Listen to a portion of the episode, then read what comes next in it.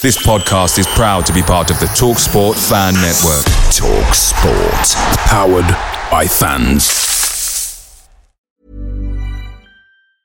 And there it is. That's as good as it gets on this stage. Nissan Townstar EV strikes again. It's an unstoppable van. Unstoppable. Look, just fantastic. You can actually see the ProPilot technology in action. Effortless parallel parking. It moves with all the confidence that comes with a five-year warranty. And with a bench full of all-star van experts, there's real strength in depth here. That's all-star quality. Search Nissan Townstar EV and visit your local All-Star Van Centre to see for yourself. Terms and conditions apply. Five years or 100,000 miles, whichever comes first. ProPilot is an advanced driver assist technology. Driver's responsibility to stay alert, drive safely, and control vehicle at all times. The TalkSport fan network is proudly supported by McDelivery, bringing you the food you love. McDelivery brings a top tier lineup of food right to your door. No matter the result, you'll always be winning with McDelivery. So, the only thing left to say is, you win? Order now on the McDonald's app, and you can also get rewards points delivered too, so that ordering today means some tasty rewards for tomorrow. Only via app at participating restaurants 18 plus. Rewards registration required. Points only on menu items. Delivery fee and terms apply. See mcdonalds.com.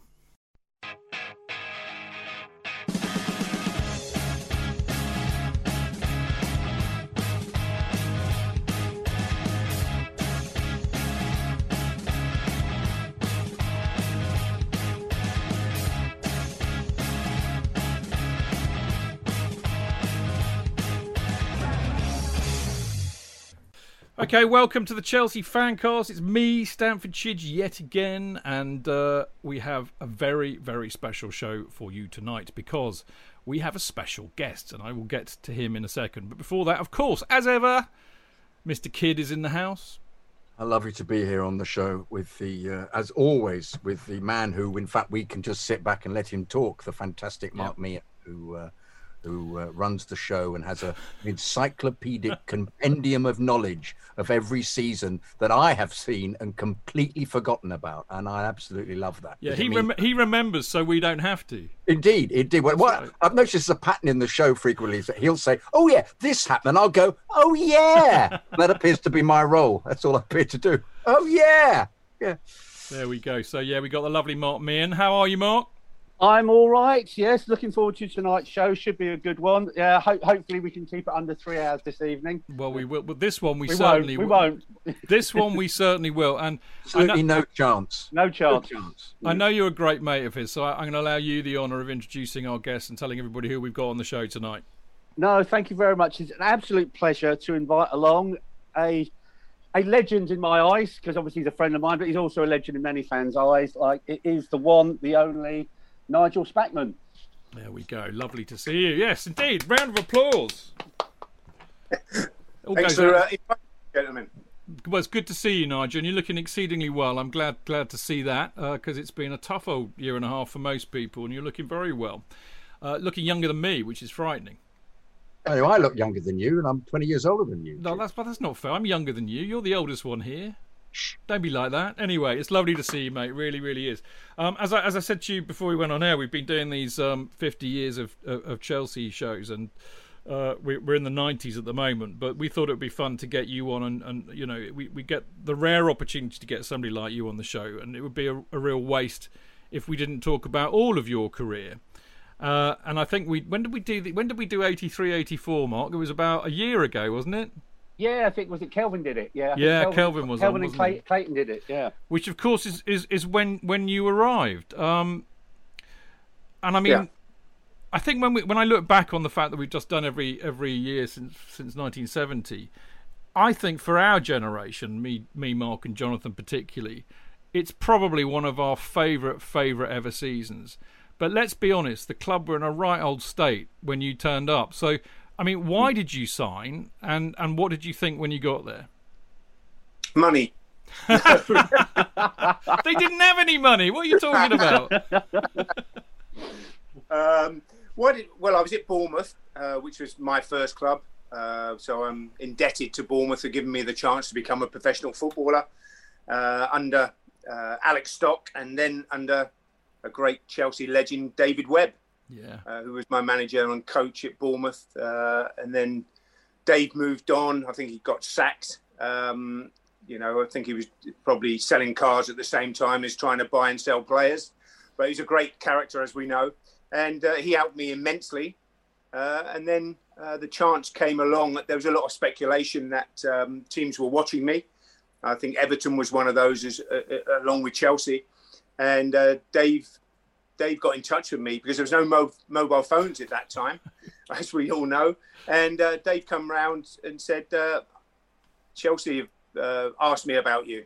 And I went, oh, fantastic. I said, brilliant. And then, then he invited me around for dinner as things progressed. But obviously, being at Bournemouth, you didn't really know if anybody was watching you. It's the back of beyond, as we all know, but done fantastically well over the past five or six seasons. But when I was there, it was fourth division. Were one, two, three, and four. I was in the fourth division. Then we got promotion to the third division, and uh, then the speculation about Chelsea came in in the summer, and um, luckily, um, John Neal thought I was half decent player and uh, tried to sign me from Bournemouth, which they did under Ken Bates. And uh, up I came to to meet uh, John, have a look around at Chelsea. Pat Nevin was there the same day, so myself and Pat actually signed on the same day.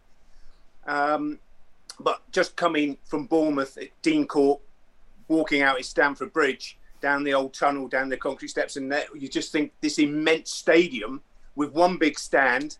The pitch was like a ploughed field even then, and uh, you know, but you think, oh, I'd really love to play here, you know, and it uh, that's what happened. I spoke to John, uh, John Neal, got on well, and uh, ended up signing for Chelsea. And we are very glad you you did, uh, Nigel. Um, I mean, the fir- the first match. I mean, actually, before we get into that, actually, because one one of the things I, I wanted to ask you was, uh, I've spoken to Kerry at great length about this season, as I know Mark and, and probably Jonathan too. But uh, one of the things that intrigues me about that season is, of course, a lot of new players turned up. Kerry, you, um, Pat, as you said, couple of others as well. Joe McLaughlin, I think, was another one, And and Eddie Nesbitt. and Eddie. Yeah, that's right. And of course, you would have then gone And John- back. and John Hollins. Don't forget And- him. and- sorry, Well, he's not exactly a new boy, was he? I mean, John, well, John it, it, was an old new boy, an wasn't old he? new Come- boy, yeah, yeah, yeah. But I mean, you know, obviously you, you would have gone down a pre-season to Aberystwyth, and Kerry Kerry tells me, and and Pat covers this in his book brilliantly about, you know, the awful runs up the sand dunes and things like that, and and and. Yeah. and but a kind of a really weird kind of thing going on. She got this new set of players that come in. A lot of the old boys were still there. So, so what was it like, kind of walking into that environment? Well, it was quite it was quite strange because you have to remember that Alan Hudson had, had come back as well. Huddy had come back. Uh, Droysy was still there as well. Uh, Mickey Fillery was still there. I'm, I'm not sure if Chibs had just gone.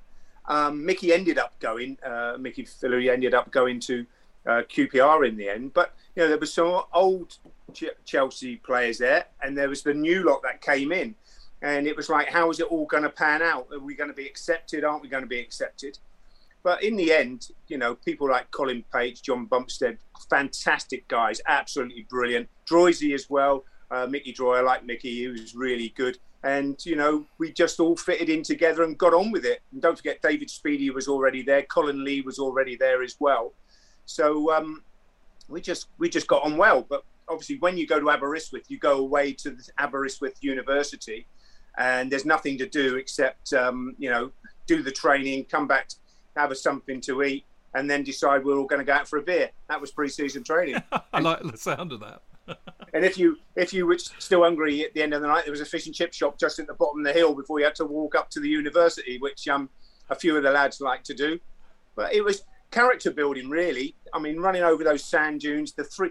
What I always remember was on the coach going to the to the beach. You coming over this hill, and if the tide was out, you knew you were going to go and do the dunes first. And if they obviously, uh, um, if the tide was in, I mean, we'd do the dunes first. If the tide was out, we're going to do the three mile run along the beach. So you just had to psych yourself up, self up to whatever you were going to do. But I think it was more character building. It was rubbish training, really, when you look back. There was no training with the ball then at all. It was just just fitness, was it entirely? Yeah, in in the mornings, in the mornings, basically, Okay. and then you gradually bring a ball in in the afternoon. um, if you could control it at that time, um, pass it at that time. But it was it was really this three mile run on the beach and then doing the sand dunes. And you know, when Mickey Thomas was there, he used to do the sand dunes in his bare feet. You know, we all used to do it in our trainers, but he was up and over there. But you know, it was a good uh, competitive edge to all the lads. You know, wanting to do well. And I think John Neal and Ian McNeill have to be given great credit for the players that he brought in. Was, was he a great man, man man manager? That's what we were told. John Neal was he? Uh, um, he was very good at um, just keeping every keeping a very happy camp. Was he uh, uh generally? Yeah, I think John was. Uh, you know, he was a big smoker. Um, obviously, as we all know, he used to like his fags, but he wasn't a tactician or anything like that. But I think you have to give managers and um, scouts sometimes that they can actually see a player, that they can see something in a player that they're not spending an awful lot of money on, but they see something special. You know, which if you look at Kerry and you look at Pat, uh, Joe McLaughlin, Eddie, and hopefully myself as well, you think, well, they were bargain buys, and they spotted something in those players who were playing in the lower leagues to come to Chelsea, gel together, and get you know win the old second division championship in their first season together was amazing. And that's all down to John Neal and Ian McNeill how they sort of dovetailed together. And John Hollins did the coaching really, where John had lo- a lot, a lot at Arsenal um, to bring into the club, and, and he was allowed to do the coaching. So was John the tactician then? Really, was he set, setting the, the, the, team up, or was it uh, was it was it uh, Ian McNeill? Well, to to be fair, I have to be honest and say that we didn't really do much tactics. Seriously, so was it, it left was up to you? Was it was it left up to you as a team to? It was to, like to yeah, it was like this is the team today. And Pat, I think Pat would say, um, you know, sometimes Chelsea played four two four. Yeah. No, people think it's four four two, but with Pat getting forward, Canners down the left hand side, really myself and John Bumstead were the only midfield players, and at times, you know, you're in there working your what's it's off because those two are up the pitch with Kerry and and uh, Dave, uh, and it's a back four and, and us two really in there who had to do all the work. But it just worked in the in the old second division. It just worked, and we with the pace of Kerry, the pace of Canners, the trickery of Pat, and the doggedness of, of Speedo, who liked to come off and play in that midfield, attacking midfield area, which helped us out at times. It just gelled, but we didn't really work on tactics. So it ended up being quite fluid. In fact, if he was just behind all the time, it was like a it was like a a, a, a moving almost a four four two, but it would then become four two four. Is that what happened? Is that what sort of inadvertently, yeah. even though you weren't setting it up to do that? So yeah, absolutely, it just happened really like that because of the players we had, and I think because we weren't known by the teams, you know, because we come from lower divisions or from Scotland, um, they didn't know how to handle us early on uh, and what we brought to the game. But Kerry always brought goals and pace over the top. Canners gave us pace and trickery down that side. But if you gave the ball to Pat, you, you wanted to rest, just give the ball to Pat. He'd keep it for five minutes. Brilliant, absolutely brilliant. I mean, you're right, Nigel. I mean, it's kind of weird, isn't it? Because uh, people often say, I mean, now in the modern game, you know, if we'd have, if we if we had five new signings, we'd be making excuses for the first half of the season. All you know, the, the people who are a bit more supportive of the side, shall we say, would be saying, "Oh, yep. you know, come on, you can't put five new players in the side and expect it to gel immediately. You know, they take time to settle in. Blah blah blah." But you lot hit the ground running. I mean, that that that, that first match against Derby, I mean, I mean, obviously it was a brilliant start for you. You scored after four minutes, but uh, what was what was it like for you? You know, making your debut, Stamford Bridge, and then walloping Derby. Well, I, I, have to go back a little bit and say, do you remember the game, the probables against the possibles at Stamford Bridge? Now, when you look back to that, you say, well, that was all those players thrown together at Stamford Bridge before the season even starts. And uh, I was in the possibles, not the probables. I wasn't even in the what they thought was going to be the team for um, the start of the season. But I think Mickey Fillery moved on, and I did well in that game and obviously, we didn't know what the team was going to be against Derby, but you build up and you make sure you're ready for the game. And I was lucky to be picked and scoring after four minutes against Derby County, who were actually the favourites to go up, was amazing. And then I think Kerry scored a couple as well. And it was a brilliant, brilliant performance from us in front of a big crowd. The crowd, I think, took to the new players and the older players. And I think that momentum started from that from that game. Yeah, I think it probably did. I mean, Mark, do you want to come in because you've been remarkably quiet? What's going on? No, no, let, let you because obviously Nigel and I spoke about this many times, so it's, it's great for you guys to sort of sort of like fit in. Um, but I, I, would say, sort of like you know, for, for you playing Nigel, how good in your view were Kerry and Pat? How good were they? Yeah. Um, I think both getting capped by their their countries. You know, Pat for Scotland and Kerry for England. I think they were exceptionally good that that first season and and getting us up. I think Pat and Kerry were were brilliant. I think the whole squad was, the whole team was, but I think Kerry, some of the goals he scored was absolutely amazing, and I think some of the some of the things that Pat did, you know, skill wise, just amazing. Um, and he could, you know, feint to cross it in, cut back, and then Kerry and Speedo in the middle go get the ball in, and he'd be doing his own thing, you know. but it, you know, it worked, and uh, you know, Kerry was a top player, got into the England squad, um, did very well. But Kerry always had, how would I say, little things going on off the field which I think affected him. Um, he didn't he didn't let it out to the lads most of the time. He just played the games. But I think um, you know when he starts opening bookies, you know he's doing so well, top scorer. You know his his agents got him a deal to open I don't know one of the bookies. Um, you know, and I think Kerry got into that side of things, which didn't help him at all. But he still produced it on the pitch. Fantastic player, good, good man as well. Uh, Pat, you know, he got his move to Everton in the end, but at that time at Chelsea, except for taking penalties, he was superb. well, well, talking of penalties, Nigel. I mean, that first season. I mean, we could do ten hours just talking about 83, 84. I mean, it's some, some. I mean, when we when we we've all sat down and done, we did a whole another series where we all kind of interviewed each other, if you see what I mean, and. So yeah. many of us had so many matches from that season that were still amongst our favourite matches. So I'm not going to do that because we will be here all night. But I'm going to pick out two actually. Uh, one is, uh, and they, uh, largely because I think you scored in both of them. Uh, one is the 4 0 against Newcastle, which is, which is I, I, think if my memory serves, Mark will thump me if I'm wrong. That's the one where Pat beat about 500 people, isn't it?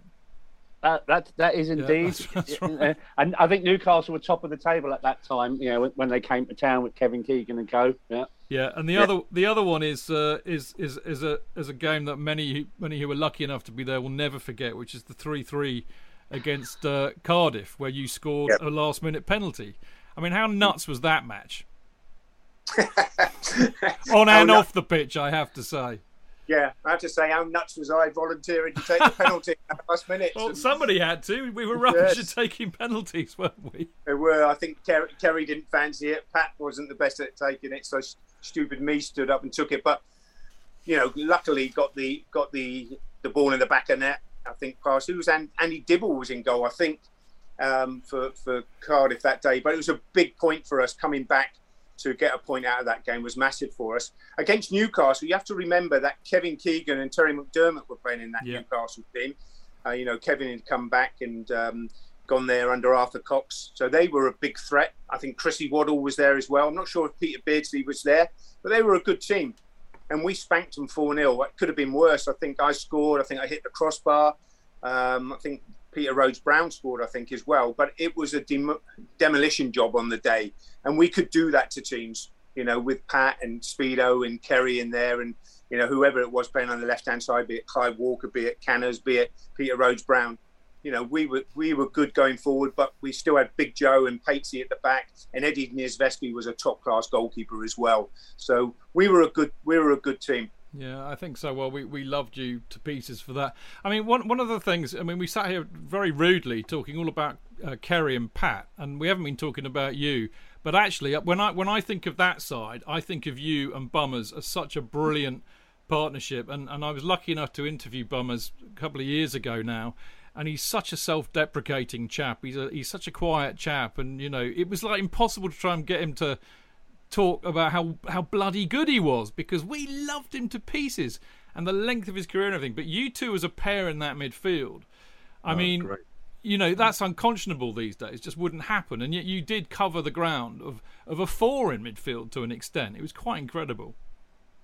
Yeah, but we got on very well, and and Patesy as well. That you know, really the two main lads who were left behind from the old Chelsea, if you like to, if you like to bring it. And Patesy being the captain, Bunners was fantastic. I loved playing alongside of him. He worked hard. He, he could pass the ball. He'd get forward and score the occasional goal or claim a goal when it wasn't even his.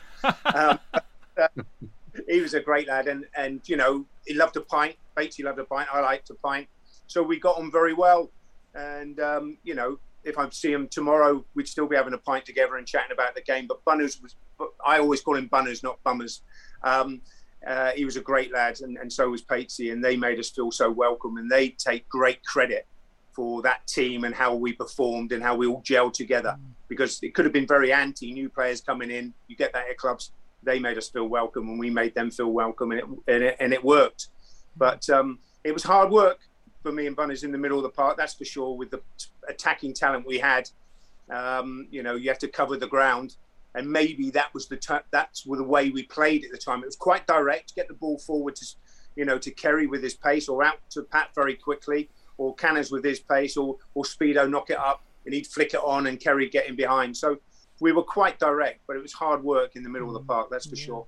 Using modern parlance, the transitions were always very quick. I was always impressed by the, the speed that the ball was got up the other end, and which relied heavily on, on both of you. In particular, there's a thing that I always remember about you was your ability to change the angle of play all the time. By you would revolve in one particular you had one particular thing that I would always it stood out where you get the ball and do a kind of sort of complete turn. And it was either whether you got to the right or the left you make a decision, which always seemed to confuse people, but the players had no problem with it. They were so used to it. But you must have been, as a team, this you must have maintained this fitness because the speed with which it was played at was was unbelievably impressive. I remember thinking that the this was such a uh, um, uh, an upturn on the on the way that the, the, the, club had been playing. Before it was a it was you know it was the ball was a bit it was all a bit tedious. Ball long ball would go out. You might have a speedy winger. Suddenly everybody gelled in a very very swift way. Was this was this specifically done? Was there a lot of sprinting going on in the training? Was it uh, was that maintained or the same level of fitness you started off with in pre-season?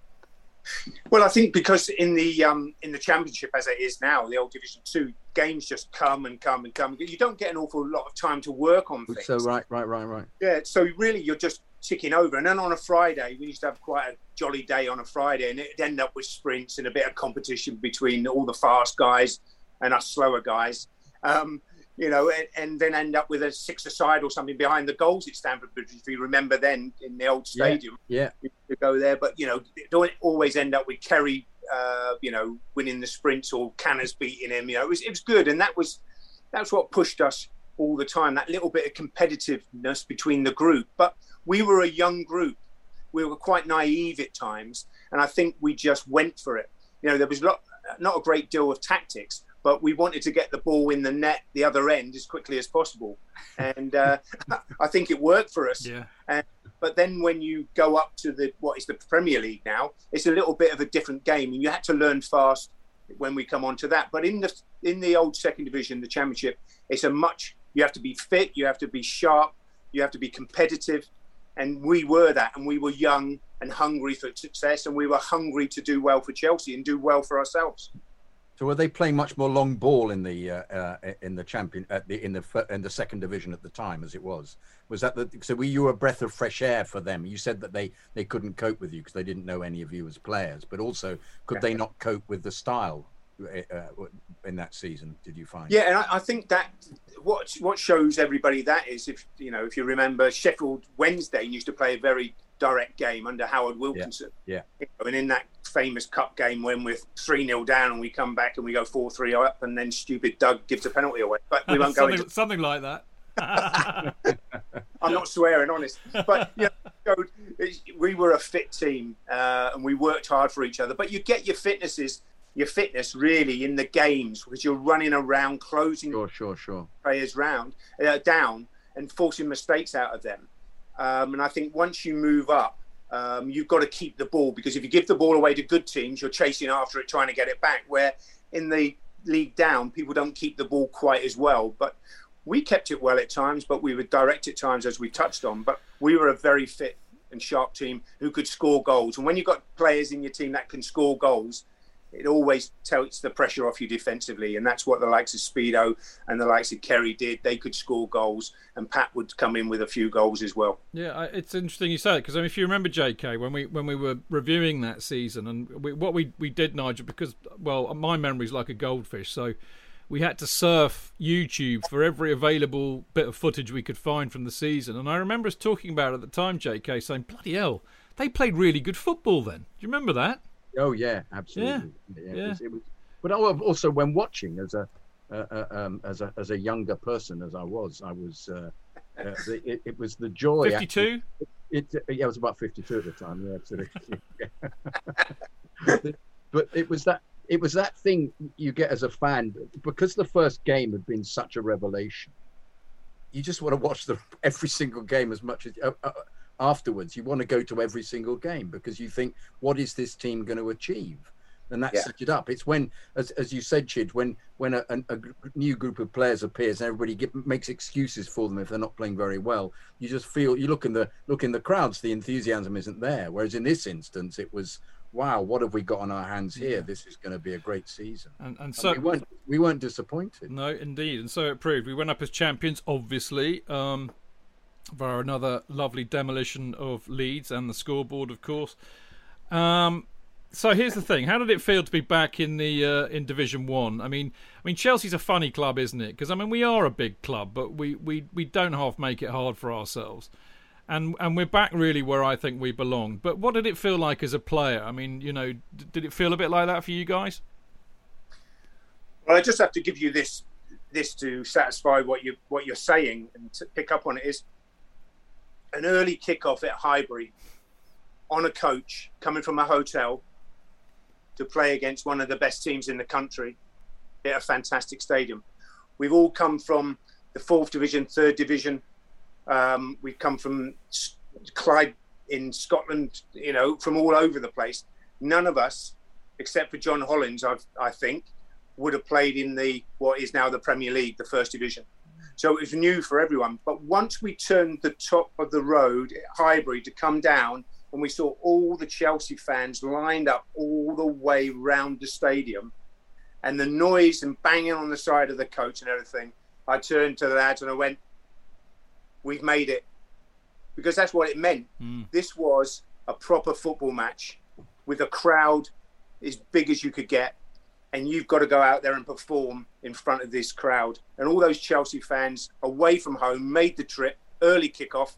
We can't go out and let them down, and we can't go out and let ourselves down. So when we went out, we knew we were good enough to compete against Arsenal. We had good enough players in the team. I think we drew 1 1. I think we could have won it. But you have to look at the internationals they had in their team, the experience they had in their team, Arsenal, and we gave as good as we got. And I think after that game, we all, as a group, thought individually and as a group, we're good enough to play in this league, and we were. And we went from strength to strength, and with a little bit more investment, we could have been a real force in the first division that season and the next season. Well, it's it's funny, isn't it? Because I mean, you know, those those two seasons we did, I think, given where we had been before, exceptionally well. But there's a there's a sense that that well, it's it's difficult to really put a finger on it, which is why I think it'd be useful to talk to you about it because you know, did we underachieve or or were we unlucky? Because you know, I remember I think it was the second season we were back. It all kind of went pear shaped um, over Easter, didn't it? And we got walloped yeah. by West Ham and QPR. But you know, Kerry had been injured as well, or was that the season before? I think it, no, I think it was that season. Was it? He'd been injured. Eddie got injured. I mean, that's unlucky, isn't it? But do you think you could have achieved David, more? David, David Speedie got injured as well because we did too, didn't he? Yeah. Right? So I think if we'd had um, a little bit more investment, which you look and you go, was there any money? Could Batesy have put his hand in his pocket? Could we have got somebody on loan? You know, when you look back, you go, we had a good team, and if Kerry and Pat um, and Speedo had stayed fit, I think we'd have had a great chance of finishing in the top three. I wow. really do. Yeah um, because we were still hungry for it. And when you're used to winning, you think you're going to go out and win all the time. And uh, we had that mentality. And then losing those goals, I think, of Kerry and Speedo at that time, and then I think losing to uh, West Ham, getting battered by them. QPR was was the same on the plastic. Um, it deflated us a little bit, but I think we, how would you say it? I don't think we were overachieving. I think we, we were good enough to be in there, but we didn't have a strong enough squad like some of the other teams to really stay in there until the end of the season. Um, you know, a lot of the top teams, if they get a striker injured, they've got a, quite a good striker to come come in and take that place. We didn't really have that, unfortunately. No disrespect to anybody else who was in the squad at the time. Yeah, it's funny. I, you know, I, I asked I asked Bummers when I interviewed him, and, and I kind of said, you know, do you think we could have could have really had a tilt at going for the title? And he kind of looked at me like I was mad, and said, no, no, no. And he said exactly the same as you, Nigel. He said, you know what? He said we were about two or three players short, I reckon. Yeah. Was that was that a naivety on the part of the club? Do you think, or just the fact that he didn't want to put his hand in his pocket at the time? Was it was um, uh, Mears? Mm. Wasn't was was it a? It's, it's Ken. Couldn't, they Ken. couldn't afford. Ken. Ken. Ken. Sorry, it was Ken. Bloody hell, Ken. Yeah. Could he not, could he not afford it at the time? Was it just that as simple as that? Because he seemed to be a man who took chances. He, he, he- Yeah. he, he could see a team was was doing okay. He made some interesting purchases along the along the way. What was what, what was your feeling at the time? Was it was it that he didn't realise that he could have made the club work better at the time, or was, was it what was his relationship ultimately with John Neal like that he could do that? Was he was he was he happy to do that to to to invest, or, or would he would he consult John about the team? Would John was John wanting to invest? Or I've asked about nine different questions. Yeah. yeah. No, it's, it's quite. It's an interesting nine questions, but but really, really, you'd have to uh, ask Ken Bates, and uh, you know, and God bless him, John Neal, who's, who's no longer with us. I don't know what was going on behind the scenes because you don't really get that uh, information as a player. But if you if they asked us as players, we'd say, look, we need one, two players, and we've got a great chance of competing for a top three finish here. In in my view, if you if you got the right players in, but I don't know if he had the money. I don't know if John or Ian McNeill had had players lined up, which Ken knocked back. We'll never know, I don't think. But I just thought it was a great opportunity missed if they hadn't have done that, and they didn't do it. And I think we suffered and finished sixth, I think, in the end. But we were better than that. We were In my- indeed. Yeah, no, I, I, I think you're right, Nigel. But I, I do think I think you're, you're. It's really good to hear you, you know, reiterate that point, which is that you know we were we were short of a few players. The lack of depth in the squad really cost us. But I think we were unlucky. I think, as you say, we were on a real roll. And uh, had that not happened, I think maybe we would have surprised a few people. Of course, you know the one highlight of that era. I, I, I'd be interested to hear again, you know, how important it was to you. But that was, of course, the Full Members Cup, which uh, has got to be one of the most insane games ever for a final, hasn't it? Oh, absolutely. Only Ken could uh, do that. Sorry, the Ken Bates Cup. Get it right. Yeah, the Ken Bates Cup. But I think it, let's get it right though. Let's put it in perspective. For the supporters and for the players, it was absolutely magnificent to go to Wembley to play at Wembley. It doesn't matter if it's called the Mickey Mouse Cup. You were playing at Wembley. You wanted to walk up that tunnel. You wanted your fans there to support you. You wanted to go out there and play on the hallowed turf of Wembley, and we did that. And uh, you know we won it four three. But uh, as everybody knows, we played at Southampton the day before. Kerry got injured. Uh, I think Eddie did Eddie get did Eddie Niedzwiecki get injured? A couple of the lads got Yeah. injured, couldn't play, and um, Colin Lee ended up playing up front with David Speedie, uh, and we won four three. Uh, but Man City, I didn't realise until someone it might have been Mark who mentioned it to me actually. They played Man United the day before, so I was feeling sorry for myself running around it at the Dell, which isn't a big pitch. That's great. Go to Wembley, massive pitch. But Man City had to play Man United and then travel down to Wembley and play us the next day. But we deserved to win. I think they scored a couple of late goals. But it was just great to be at Wembley in front of, what was it, 60,000, 50,000? I don't know what it was. Sixty-seven thousand. uh, which was unbelievable. Um, but it was a great day. The only thing that uh, soured it was a little bit that Beatty didn't want to pay us any bonuses, so we nearly went on strike. Didn't nearly didn't play the game. So there you go. How, how, how did you get the money off him in the end, Nigel? Yeah. Nicked his car. no, I think some lo- logic came into it in the end, which saying, "Look, we've we've done so well here. You know, you know, you've got to look after the lads. You're making loads of money out of it." He's saying, "I'm not making any money out of it." Blah blah blah. But uh, I think in the end, um, I think you know we came to an agreement, and I'm I'm sure Man City would have had the same problem because you know who the owners of Man City and Chelsea were at the time, and they were hard negotiators.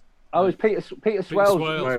Yeah, the, the other the other story at the time was obviously the semi-finals. Um, I can't remember who Man City had in the semi-final, but I think I think there was a suggestion that Peter Swales and Ken Bates did the semi-final draw, and balls might have been in the fridge beforehand just to keep Chelsea and Man City apart.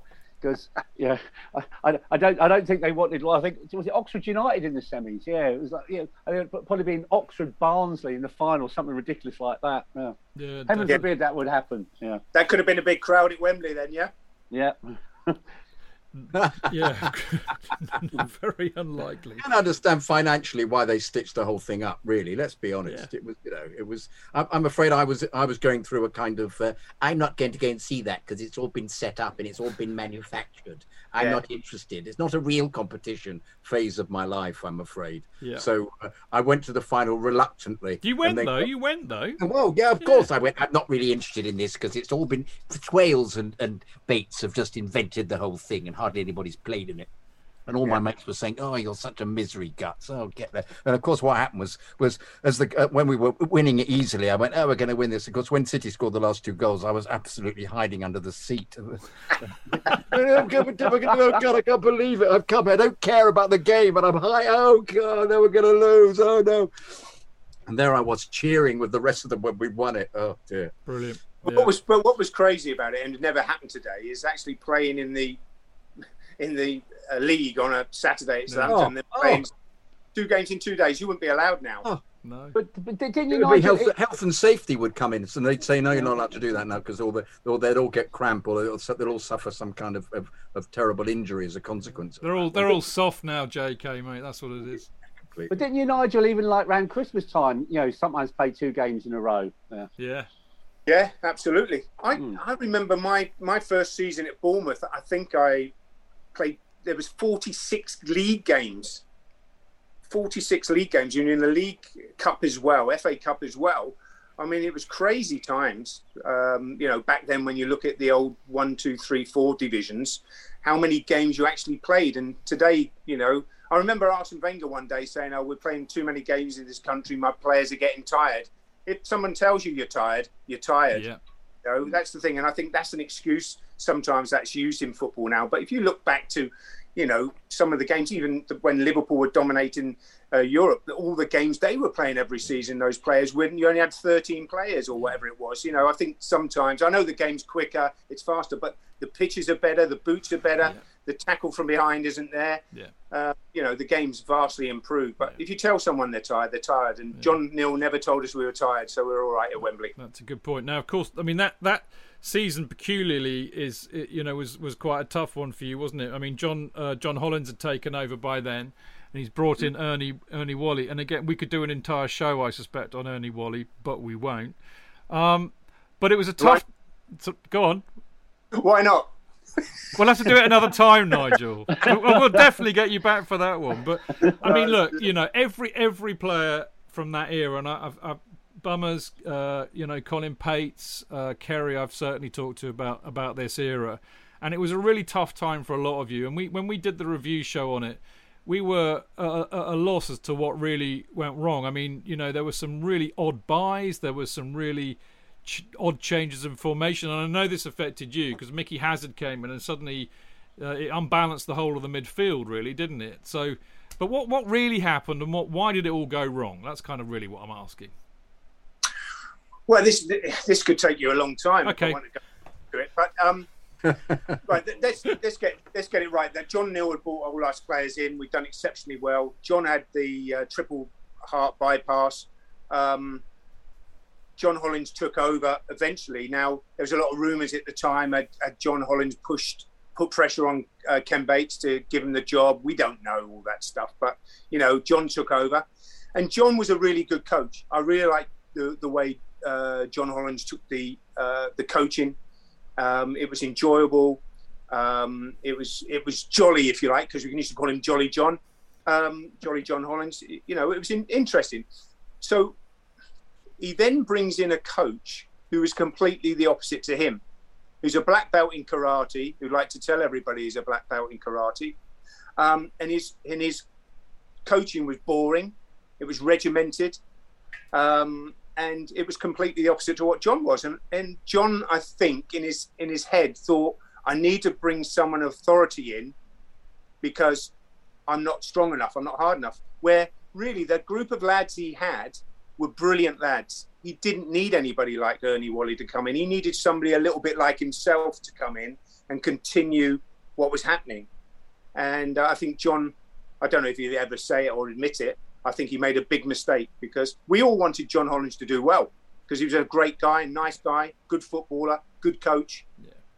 But I have to say, in the end, for me, um, really poor man management um, and got a lot of things wrong. Where I think he thought players like myself, big voice in the dressing room, was against him, and we weren't. And we wanted to do well ourselves. We wanted him to do well, but he made some very strange um, decisions. And when he brought Mickey Hazard in, who obviously played against Micky, uh, I know Mickey well, fantastic player, brilliant. brilliant. You know, um, not quite up to Glenn Hoddle's class, but you know, he could pass the ball, he could put backspin on it, he could see a pass which other people couldn't. I think he needed to play alongside somebody like me to get the best out of him. Or, you know, and John put me on the bench, and you know the rest is history, as they say. But um, you know that, that's football for you. Sometimes you don't fit into the way that the coach or the manager wants to play. But I think it wasn't the way I played. I think it was that I was a big voice in the dressing room, and he didn't he didn't like that. He thought I was against him, which I certainly wasn't. Yeah. But um, you know, I have to I have to say Ernie Ernie Whalley's training was boring. I think um, I think a few of the lads would probably stick up for him, but if they're completely honest, it was it was a complete flip to what John Hollins was was giving us. And Ernie wanted to fight everyone. Um, I can remember him sending me off in training one day in a six-a-side because I moaned about one of his, his decisions at uh, Stamford Bridge. So we, you remember the old Stamford Bridge pitch used to go like that. Um, we were right over the far side, playing a uh, six-a-side, and he, he, gave a corner or goal or something. I went, effing out. And he refereed the game properly, will you? And he went, no more of that, otherwise I send you off. I went, fuck off, send me off in training. He went, get off. And John John Hollins was there watching, and uh, he went, no, no, no. I, said, if you send me off, I'm going in. I'm going, getting sent off. I'm going in. He went, get off. I went, okay, see you. And John John Hollins went, wait there. I went, no, no, I'm going in. I've told him if he sends me off, I'm going in. So I walked right across down the uh, down the tunnel and went in the gym and started doing my gym work. So uh, then the lads start coming back in about 20 minutes later, all laughing, well done, Spaggers, whatever. Yeah, that was funny. and then uh, I'm doing me, I don't know what I'm doing, uh, press ups or something, sit ups. Burpee, burpee, probably. Yeah, oh, I was just having a lie down, probably knowing me. I was asleep. Um, and he, uh, Ernie coming up, uh, I want to see you in the manager's office. And I went, okay, Ernie. I said, when I finish all my stuff I'm doing, I'll come and knock on the manager's door, yeah? So he didn't know what to say, and all the lads were like, so uh, I did my stuff, and then I went down, knocked on the manager's door, come in. So, you know, go. John Hollins is sat behind his desk, and Ernie is sat in a chair. And um, John John says to me, oh, Nigel, I'm really disappointed in your attitude, blah, blah, blah, blah. And I went, okay, let's let's cut out all the BS, okay? I said, nobody likes Ernie. I said, so if he wants to come over and punch me, I said, I'll go, that'd be great. I said, you come over, punch me, I'll go to the chairman, you'll get the sack, and everybody will be happy. And they didn't know what to say. And I said, if that's it, I'm off, open the door, walk back out. So that was probably why I wasn't in the team for a while. but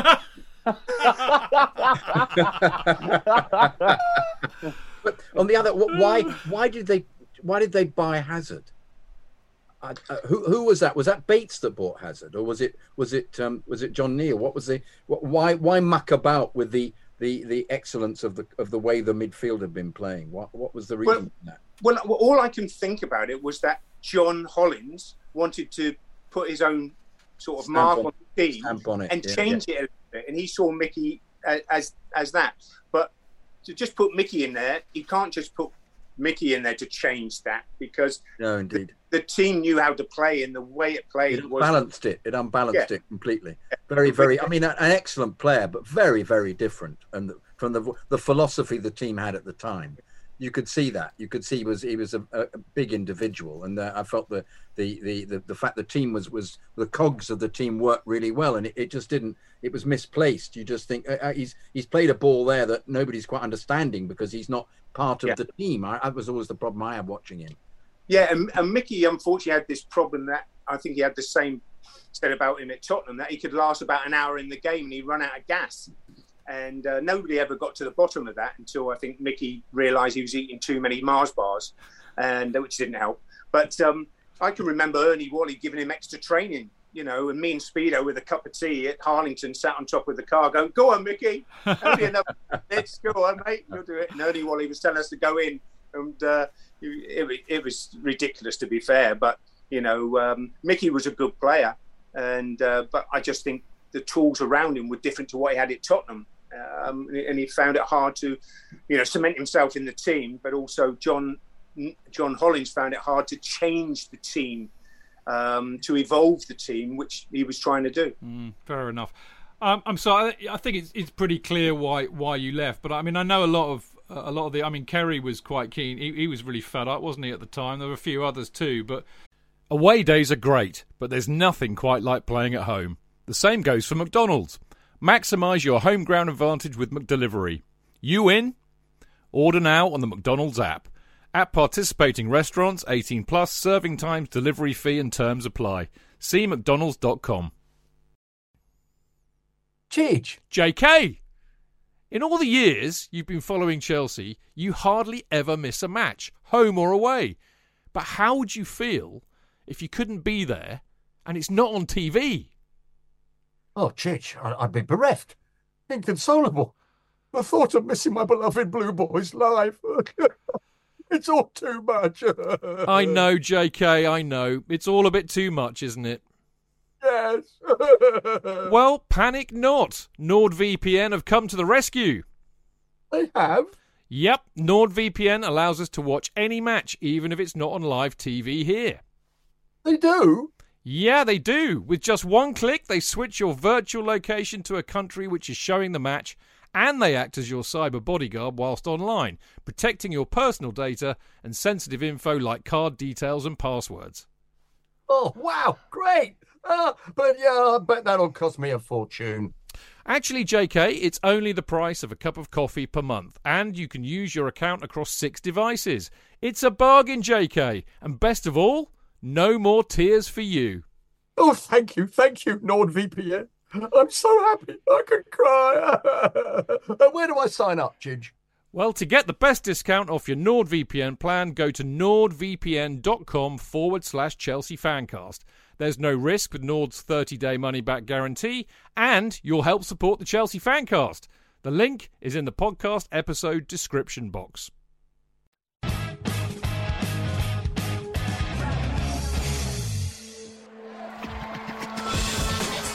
Fans, real opinions. I'm Jason Cundy, and you're listening to the Chelsea Football Fancast. Up the Chelsea! Footballfancast.com.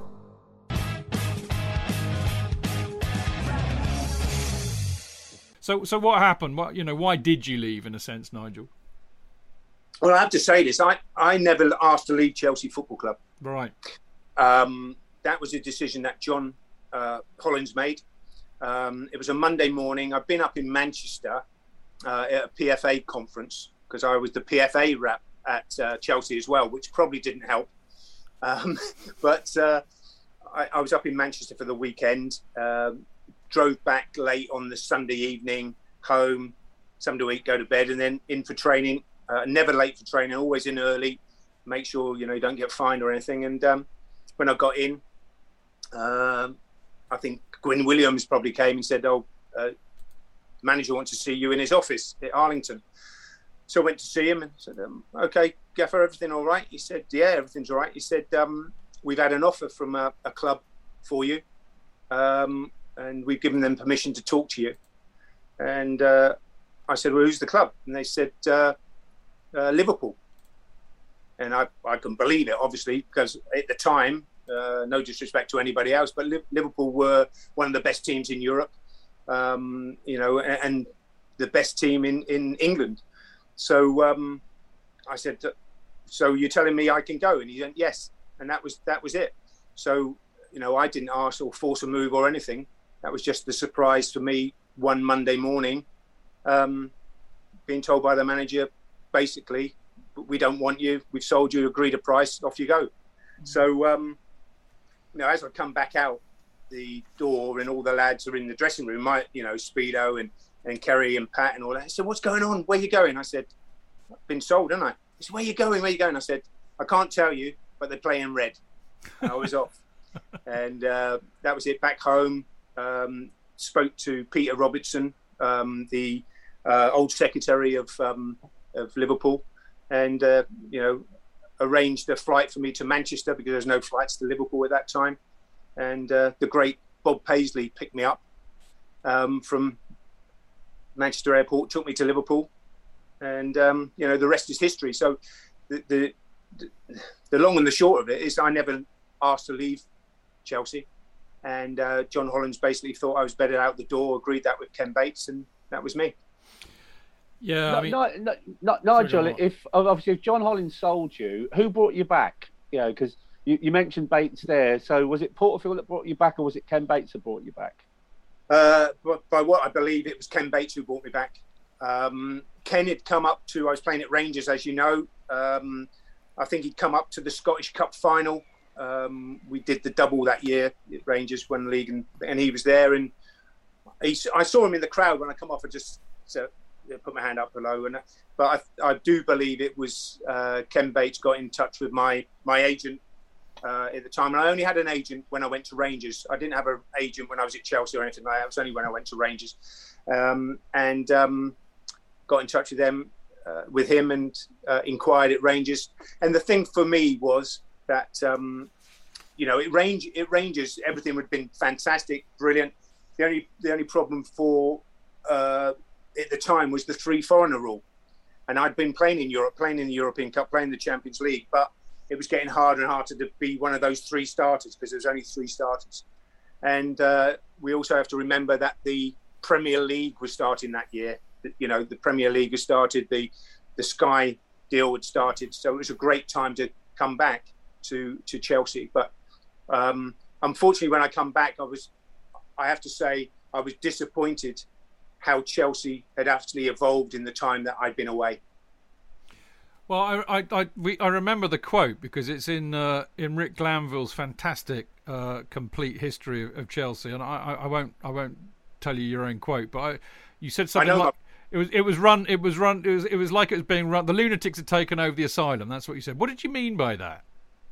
Well, what I meant by that was Chelsea had some very good players, and uh, there was no leadership. There was no management. I think Ian Porterfield, God bless him, um, was really struggling at the time uh, off the field and w- w- with the stuff he was doing. I think Don Howe um, didn't really have the discipline for the players, although he was a fantastic coach, Don. Um, and I think you know the players were just going out and playing. It wasn't like there was any real focus on, you know, how we improve, how we're going to do this. Um, you know, Robert Fleck was there for a lot of money at the time. Mickey Harford was there, fantastic players. Uh, Andy Townsend, Dennis Wise. There was a good group of players there, but there was no sort of leadership to push them in the right direction, in my view, when I came in. And don't forget, I've been at Liverpool, who were notorious winners. I've been at Rangers, notorious winners, playing with international players, being organised, everything. You know, you you've got to win this game. The pressure's on to come into Chelsea, where when I was at Chelsea, that's what I'd had before I left. That's what happened in the season we're talking about. In the next season, it was all about trying to win. It was all about evolving. And unfortunately, when I came back at the time, Chelsea had gone backwards, in my view, not forward from what I'd left. Yeah. And that was, I don't know how many years after. So it was, it was a, a little bit of a, how do you say it? A bit of a eye opener for me to come back and see all these good players with, you know, not fulfilling what they should have been fulfilling, in my view. And that's maybe what you get from going to clubs. And Chelsea have that now. Chelsea have completely got that now. There's a winning mentality. They want to do well. The fans demand they do well. When I came back, there wasn't there wasn't that. I don't think Chelsea supporters even were thinking Chelsea are going to win something. it was about oh we do all right, we'll beat them, but we're we're not competing for anything at the end. Um, and and that was what was really disappointing when I came back. Yeah, I wonder, I wonder how much the relegation in the late 80s, you know, via the playoffs, a bit unlucky to be fair. Yeah. You know, I wonder how much that, that affected us because we'd been on such a kind of steady incline. I mean, like you were saying, you know, we were evolving. And then that set us back. And I mean, I know we, we, we rocked back as champions and we were really good, but I don't think we ever really capitalised on that. As I, I think you're right, Nigel. I think we stagnated. Um, and I mean, you know, we nearly, we, you know, arguably we could have gone down the season that Porterfield got the sack and, and Webby came in and sorted it all out. But I mean, what was that like at that time? It was a bit worrying. Well, I was uh, You were unfortunately injured, injured. weren't you? Yeah. Yeah, I, I was injured, and um, I remember when um, you know watching some of the games and thinking, oh, you know, this is hard work. You know, it, it's and um, people had lost their confidence. There was an air about uh, you know about the place which was you know doom and gloom a little bit. And um, when Ian Porterfield went, I think it was I think Ken Bates did the right thing at the time. Uh, he needed somebody to come in and liven everybody up and um, get a bit of passion back into it. And I knew, obviously I knew Dave Webb because Dave was my manager as I touched on at Bournemouth. So I remember Dave coming in to speak to me one afternoon because I was in the gym at uh, Stamford Bridge and saying, "Tell me what's going on." So I had a long conversation with him and just said, "You know, lads lost, lost their confidence. They need a bit of direction. We need a bit of organisation. Um, and he said, "Are we good enough to stay up?" And I said, "Yeah." And he said, "Are you going to play?" And I said, "I want to play." I said, "But I'm just not fit, Dave." I, you know, and he knew me that I was an honest guy, knew me from a, a very young age. Uh, but uh, you know, he'd come in and have a little word every now and again. What do you think? And you know, that was nice. But I wanted to play, but I just had this back operation and I was out for a long time. And then it took me an awful long time to get fit from that. I still suffer with my back to this day, as Mark could tell you. Um, but you know, those are the things that you get with playing professional football for so long and injuring yourself. But it was very tough to watch your team struggle when you're not fit. Yeah, You, we were the rumor we had in the stand was that you you had uh, hamstring injuries. Was that the consequence of the uh, of the back problem? Was it was it connected, or did you not have hamstring ever? Was it was it um, just a It was back sci- problem? the sciatic problem, which obviously Right. radiates from your back down your. Yes, yes. And I had to change. I, I used to like driving fast with the gears and all that stuff. I had to change to an old man's uh, automatic because my back because I couldn't I couldn't actually drive properly because it was so painful. My back going in. I lived in Windsor. And going into Stamford Bridge, if I had to go into Stamford Bridge, you know, and getting stuck in the traffic, you're like, oh god, Oh, just kill yeah, yeah. so it was it was doing more harm getting stuck in the traffic, really. Uh, you know, going into training at those times. But the, the disappointment as fans that we had that you weren't playing was just so tangible. It was just uh, the fact that you were injured because it was um, um, you were very talismanic and we're very pleased that you were there. And it was such a shame not having you playing at that time. no, I, I appreciate that. Thank you very No, much. It really was. It was. Um, I remember the, the, the always the talk was, you know, is uh, is Spackman playing? No. Oh bloody hell, poor man. You know, it was that aspect of it. Uh, it, it diminished. It diminished the club. It diminished the team because we, we knew that you'd always put in a, a, a decent performance. So, um, you know, Well, anyways, yeah. Yeah, yeah. I mean, that's so true. I mean, I, I know you you probably you know Kelvin Barker, don't you, Nigel? Pretty sure you Yeah, must do. Yeah, Yeah, helping. Yeah, And he he does these uh, brilliant uh, kind of biographies that's stashed away on some really weird, obscure website. But he said that.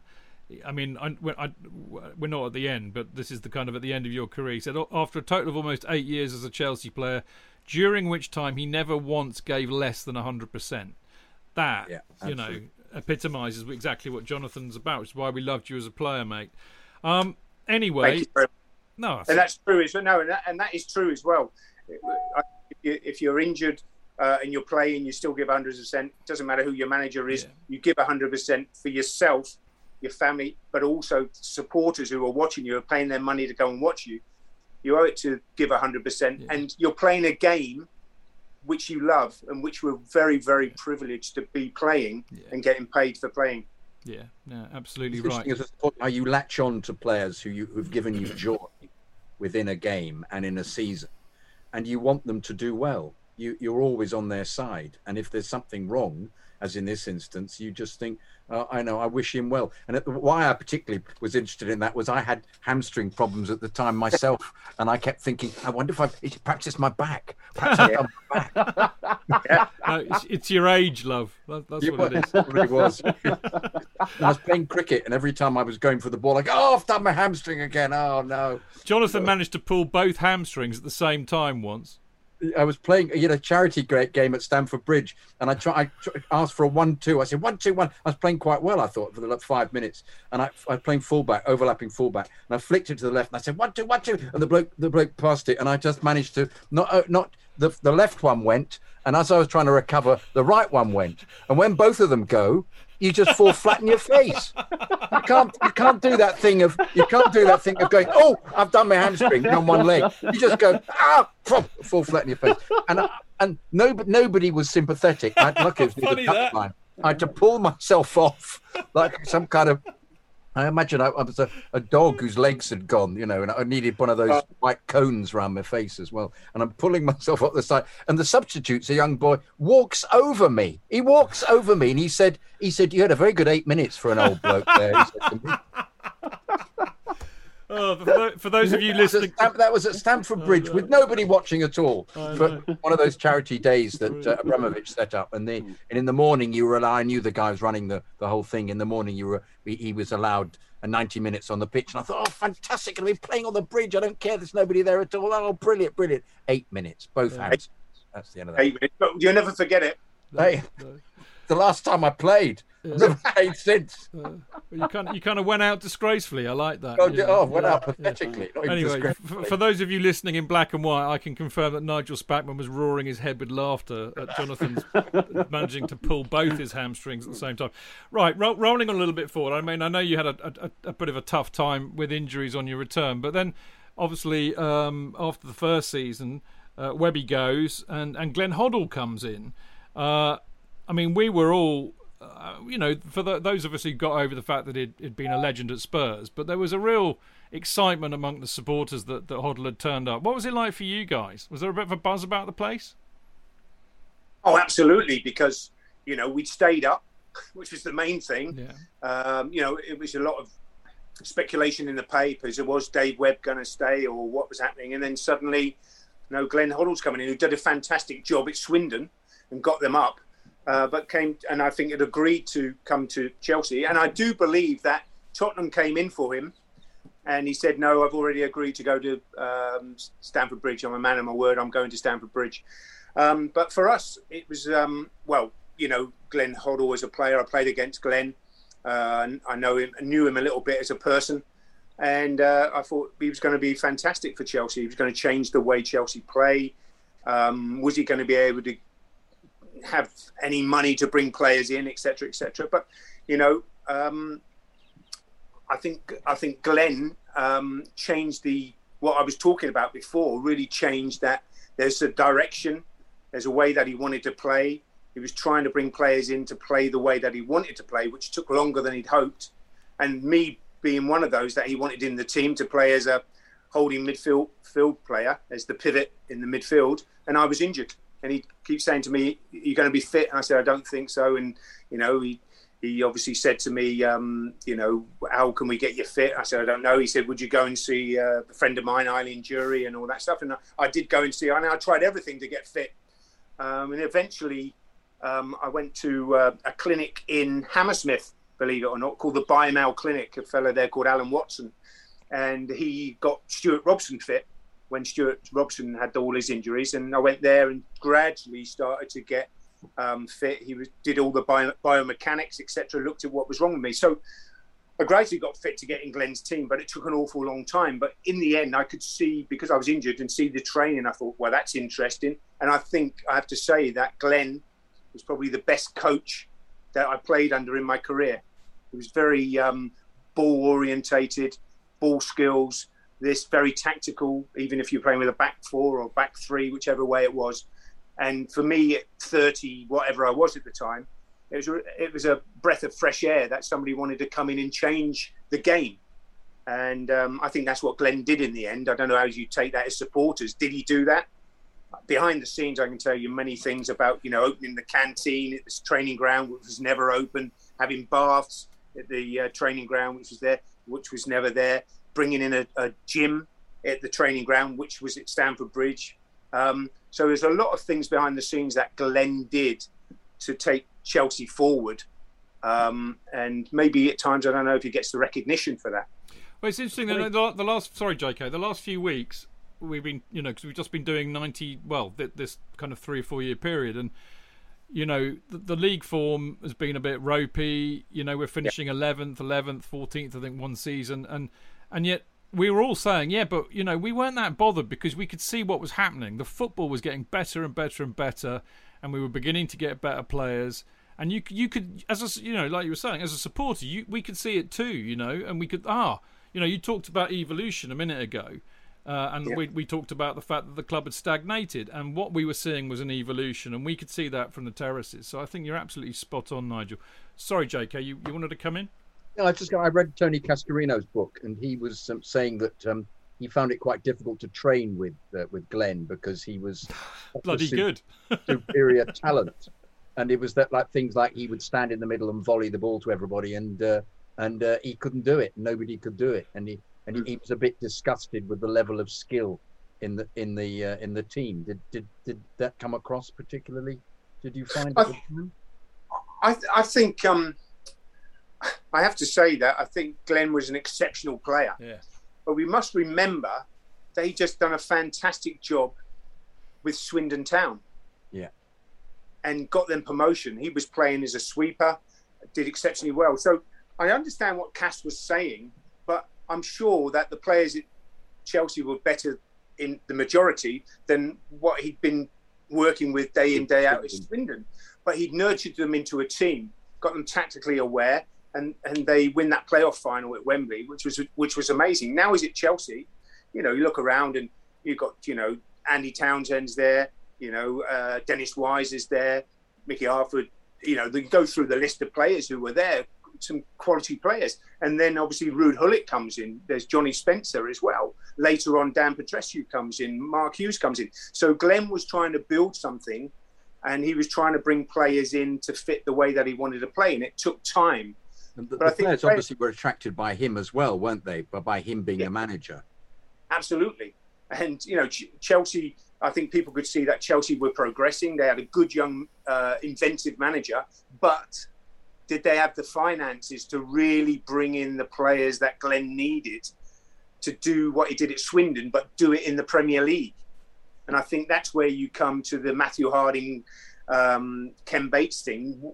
Were we looking at trying to improve the team or we were trying to improve the stadium or what were what was going on at the time. And when you look back you maybe see it a little bit differently to what you do when you're there. But at the time you're just hoping that another good player comes in you know and terry phelan comes in and then you've got the two yeah. wing backs. Yeah. and yeah. things start to develop. You've got mark hughes who can hold the ball up. You've got ruud Gullit who can play anywhere. He can play in goal if he wants. You know um, glenn started to develop the team but it was hard work. And the first season it was very, very hard work. If you remember, up to about Christmas, New Year, the team was really struggling. And uh, I got fit the second half of the season, not fit, fit, but fit enough to do a little bit for the team and to do a little bit for Glenn. And um, just the European Cup Winners' Cup season you're talking about. No, that was the first season. Following first season. Right, sorry, because they, they yeah. changed to he changed to four diamond two, didn't he? Yes. Yeah. Yeah. He, he I think he changed to the the diamond uh, with Gavin Peacock in there, mm. and, and, obviously Dennis one side, myself is the holding player, or Eddie Newton uh, in there. Um, and it worked because he didn't think he had the players to really play with the three at the back yeah. with the wing back. Still, he got Dan and he got yeah. Terry, um, and then it changed. Dan Petrescu was such a good player, such an intelligent. Oh, oh wonderful, wonderful player. Oh, yeah. No, we love Super Dan. Um, oh. Right, so um, the second season. That's, that's, yeah, that's, it's it, no, it's his first season, isn't it? Actually, because I mean, we, we reached the cup final, don't we, in '94, um, and uh, you know, which which we all love forgetting that, and it was horrible losing it to that lot. But I, yeah. I'm just kind of wondering, Nigel, you know, with, with, the with the opportunity that about thirty, nearly thirty years of hindsight gives us. How, how important do you think it was for the club that we reached that final? Even though we got stuffed, how important do you think it was that we actually reached the final? I think it was I think it was immense for the for the club uh, and for Glenn. I have to say, Mm. I think we weren't doing particularly well in the league, um, but the the cup run, as it can all it can always do for clubs, it can paper over some of the cracks of what you're not quite consistent enough. Um, I think we've got the luck of the draw, um, but as you said in the final, I think maybe Glenn looking back, maybe could have made a different choice of players, maybe a different choice on the bench, whatever you like to look at. But it's all in hindsight. Different choice of referee, maybe, would have been a good idea. Yeah, absolutely, and a different ch- uh, change of weather might help. Too. but you know, but you have to say, Man United were a good team. were. Alex Ferguson, the top manager, and you have to say, you know, to get to the cup final, and then with the added thing to that is you're playing in the Cup Winners' Cup the following season. That gave every everybody a lift. I think it gave the supporters a chance to travel, which hadn't done for so many years. It gave the, some of the players a chance to play in Europe for the first time, and that's the romance of football. You know, playing in the Cup Winners' Cup as it was, or playing in the Champions League, European Cup, you know, Europa League as it is now. That's what players want to do. You want to play against the best players in the in the world, and you know, it was a great journey. Uh, unfortunately, losing in the semi-final of that, but it was it was brilliant, and um, I thought Glenn tactically in some of the games got it very right, and a couple of the games he got it very wrong. But that was him learning the art of management, you know, at Chelsea before obviously he, he takes the England job. Yeah, the, Vienna, the Vienna game, Nigel. Um, obviously, you've had some many memorable games with Chelsea, but that night in Vienna has to be up there with one of, one of your most memorable. You're cap- Oh, captain as well, you know, centre Yeah. half, yeah. Yeah, having to play centre half, and um, yeah, it was um, it was so cold, and I don't think many people fancied us to go there and get a result, but we did. But I had to play centre half. Um, who who got injured? Um, Kjeldbjerg. Jakob Kjeldbjerg. Yeah, yeah. Kjeldbjerg. Yeah. We had to reshuffle, and what I think Wisey was suspended. Was he supposed to be suspended as normal? Um, Dennis He, he, he was injured. he was injured. Was, Uh, that, was, that the, was that the season with the uh, taxi incident? yes. Yes. So he was what what taxi- injured, He was injured, yes. unavailable for selection. unavailable for selection. Yeah, but I always remember we, we defended well, and then from the cor- from their corner, it gets knocked out, and, and we Spenny gets on it, and I'm I, I'm obviously back near our goal because it's got cleared, and I'm going, go on, wee man, go on, wee man, you can do it. And once he fainted to go to his left and come back at his right, I knew what he was going to do. I knew he was going to score uh, because I actually I actually um, recommended John Spencer to Chelsea when I was at Rangers. Um, So Oh. Eddie Niedzwiecki uh, went up and watched him, and that's why they took John. Um, but I knew what he was going to do. He was going to feint to go that way. I went back to his right, smash it in the net, and that was absolutely unbelievable. And then we held on, held on in those conditions. One of my favourite goals ever. One of my favourite goals ever. Also, I was there, but it was just um, the the the the sort of disbelief. The smallest man on the pitch running the length of the pitch to score. And as you say, that great moment where he doesn't just hit it or doesn't try to hit it under the goalkeeper. He feints left and goes right, and then whaps it in. Ah, the joy, the joy that that gave gave us all. But also, I thought it was such a, a, a patchwork of a team as well. 'cause you had Andy, Andy Myers doing all his ridiculous stepovers, as he always seemed to do. You had, uh, um, uh, who else was Well, I tell you who's in the team, right? You had Kharine, It's in Johnsen, Spenny, Wisey was playing actually. Oh. Andy Myers, you, Nigel, Eddie Newton, Neil Shipperley, David Rocastle.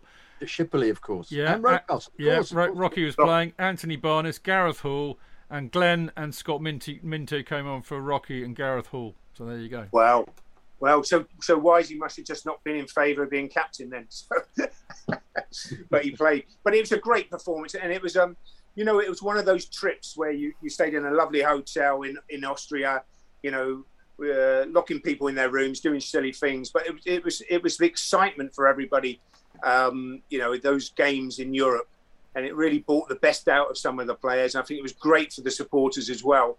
But Oh, when you look back, you know, 30 years on or whatever it is, it's still there in your mind, and it, it, you can remember the real vivid moments which are important. You can. I mean, it was an amazing run. I mean, the the Bruges game as well, which was Oh, yeah. just a f- you know goes. I mean, it goes down as one of. I think it's one of Mark's favourite games. It's one of. Uh, you know, Is that one the of- one in the, one at the bridge or away? One of the, the one at the bridge. One at the bridge. You know, one of the best. I mean, it's one of the top five best atmospheres for most of the people that I know. Uh, and it, it was a perfect evening in a way, wasn't it? Because we, we got early goals in that. I think, yeah, I mean, well, fairly early. Steen, Steen scored in 16, didn't he? Um, I mean, what was lovely, Nigel? I think you had allu- alluded to this earlier. Was that you know we, we very few players that we have had any experience in Europe. I mean, you did obviously. Glenn may have done. Yeah, Glenn would have done, wouldn't he? Rocky Yeah. possibly as well. I th- would have thought. Yes. But very Yeah. very few. Uh, um, maybe John Spencer from Rangers, perhaps. Well, he would have been on a couple of the trips, John, Yeah. because he'd been Scottish. Um, but he probably wouldn't have played John, but he'd Yeah. had the experience travelling. But yeah, it was a very inexperienced European team. and you were learning, and that's the thing. I mean, we we've watched this over the over the years when when a new team gets into the Champions League. I mean, we did it many years later, and it was like you could see you're trying to figure out how to play this very different type of game, and it was wonderful for us to watch that and see you doing so well at it. I mean, you know, the, the nicking the one one at, at Vienna. That's what it's all about. A dogged nil nil. Uh, in the first leg in, in Bruges, I think it was, wasn't it? Or we lost one 0 didn't we? But it, yeah, we lost Yeah. one 0 But that's a good result away in Europe. That's the point, you know. Yes. Yeah, and the more you play in it, the more you want to play in it. You know, that's that's like all the Chelsea players now. You know, you want to be in the Champions League, you don't want to be in that Europa League. But if you're in the Europa League, we want to win it, and that's what Chelsea did a few years back. But the top players want to play in the top competitions, and you know, inexperienced players just getting a little bit of um, an appetite for playing in the Cup Winners' Cup and then going on to play in the Champions League. It's brilliant, but the supporters love it as well. It's completely different to going to Premier League games, although you do get hosed off a few times, don't you? Especially in Bruges for water cannons and stuff. Not to mention Zaragoza. Oh, Zaragoza. Yeah, I mean that was the disappointing one. That was Zaragoza away. I thought that was a poor performance from us.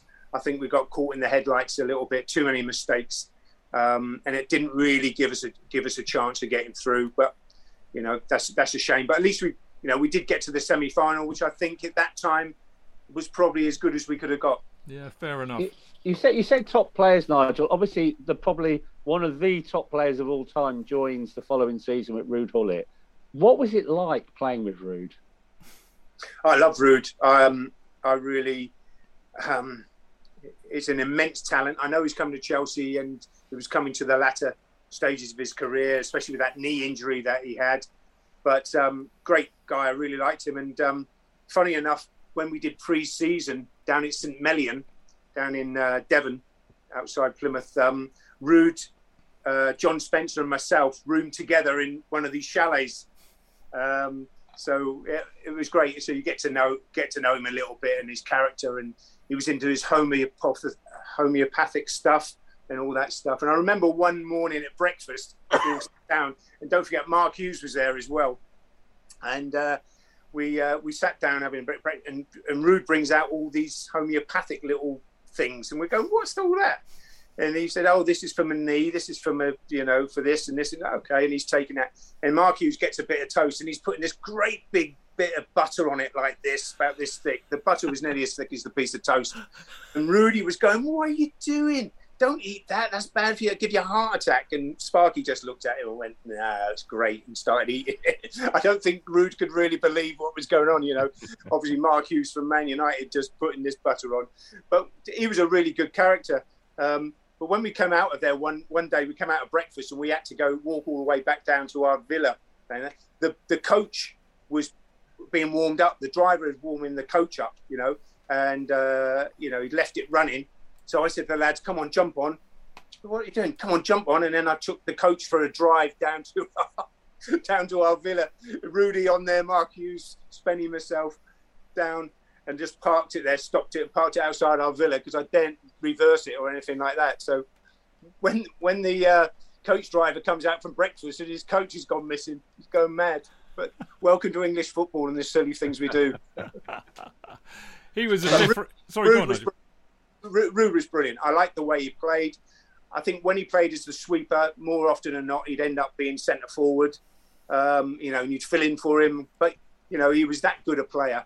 Um, you know, walking off in training when it's lightning. You know, Ruud goes off. Well, you go, we, us silly English players were still doing training. He walks off. He's having a massage when we get in. and say, "What are you doing? What, what did you walk in for?" He went, "In Milan, one of the players got struck by lightning one day. Never stay out in lightning. I'm in. And just carry on. You just accept it off Rudy. Was that good? Yeah, absolutely. I mean, he, he took us, took it all, and us to a whole new level. I mean, that's the season we're going to be talking about later on. But he was Mm. quite remarkable, wasn't he? Um, we've got to talk to you about uh, one of our favourite moments in your career, Nigel, uh, which was the one 0 against Arsenal. Um, when a certain individual, who I think might even be a colleague of yours these days, I've seen him. I've seen him. He's he's always on the radio and everything. What happened? You should tell us what happened from your point of view. I mean, you know, we applauded you off. Yes, standing ovation. the only time I've got a standing ovation. Well, you did a public service according to Kelvin, so Yeah, yeah. I think it was. If I think if I was on Twitter or something at that stage, I think I would have been inundated by "well done" or stuff from players all over the world. you'd have been probably. trending, Nigel. You'd have been Uh, trending. But, um, there's one of those occasions where, and I didn't know until I was at the Football Writers about three years ago, and uh, I was just talking to Martin, and we're having a laugh about it with Gareth Southgate, actually, of all people, who was then England manager. We're talking about it, and uh, he went, he went, you know what? He said, I played in midfield that day.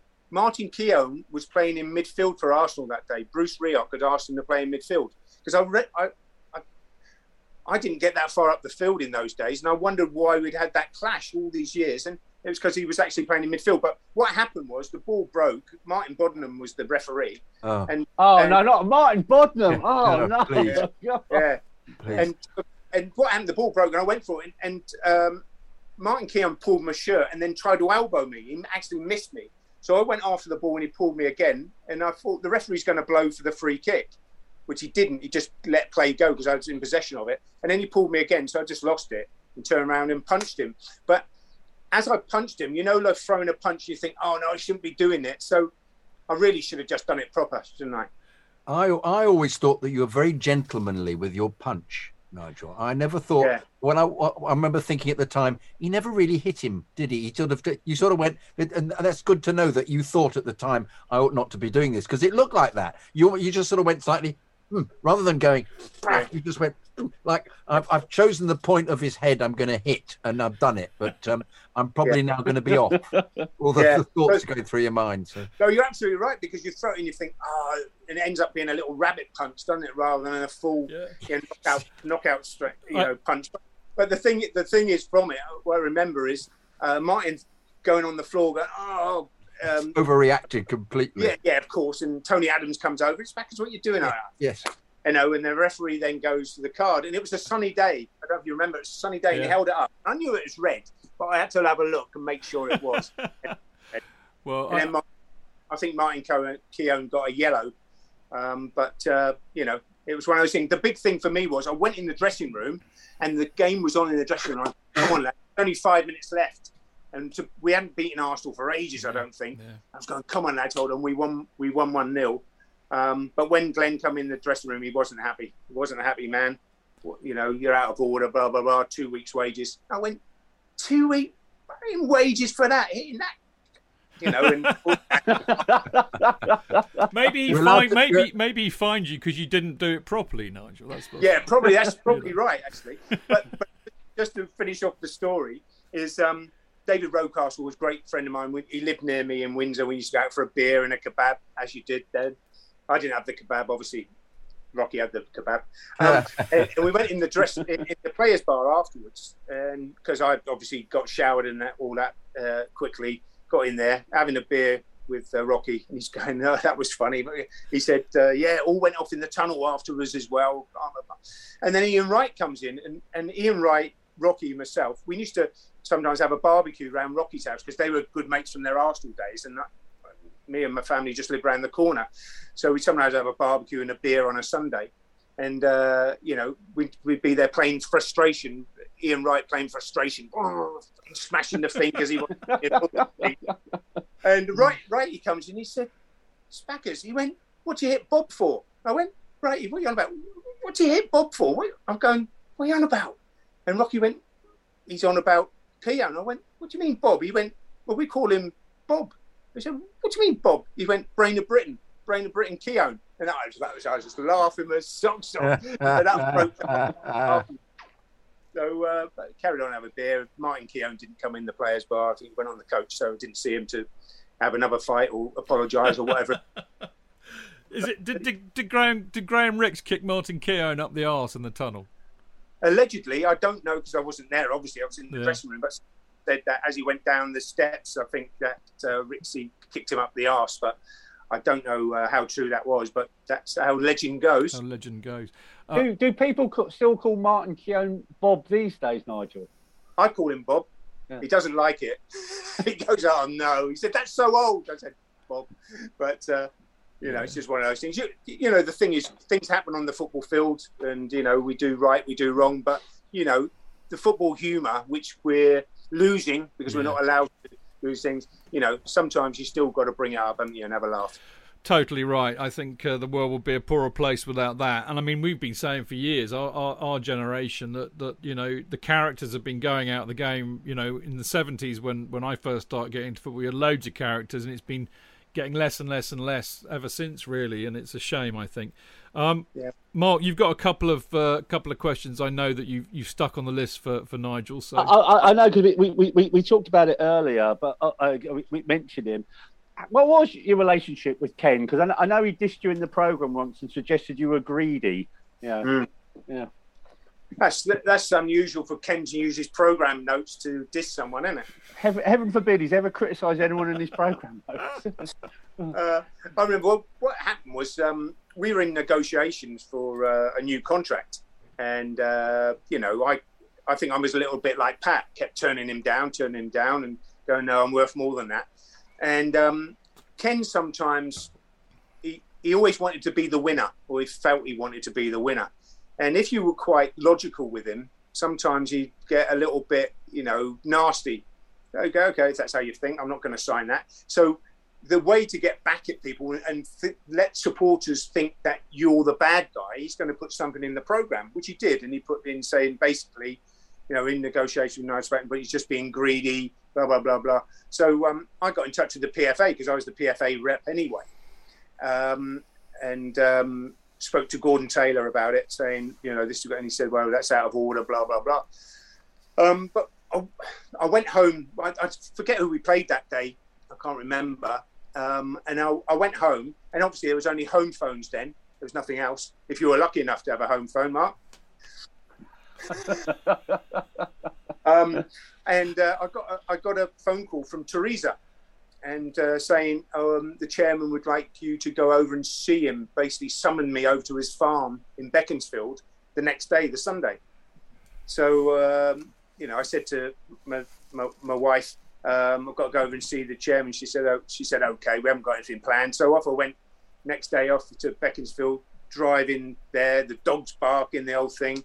Um, Ken, I think, set the dogs on me. No, he didn't really. But um, his wife came out and said, hello, Nigel, how are you? Fine, fine. And um, she said, oh, Ken will be back in a minute. Would you like a cup of tea? And I said, yeah, I'd love a cup of tea, please. Yeah, a cup of tea.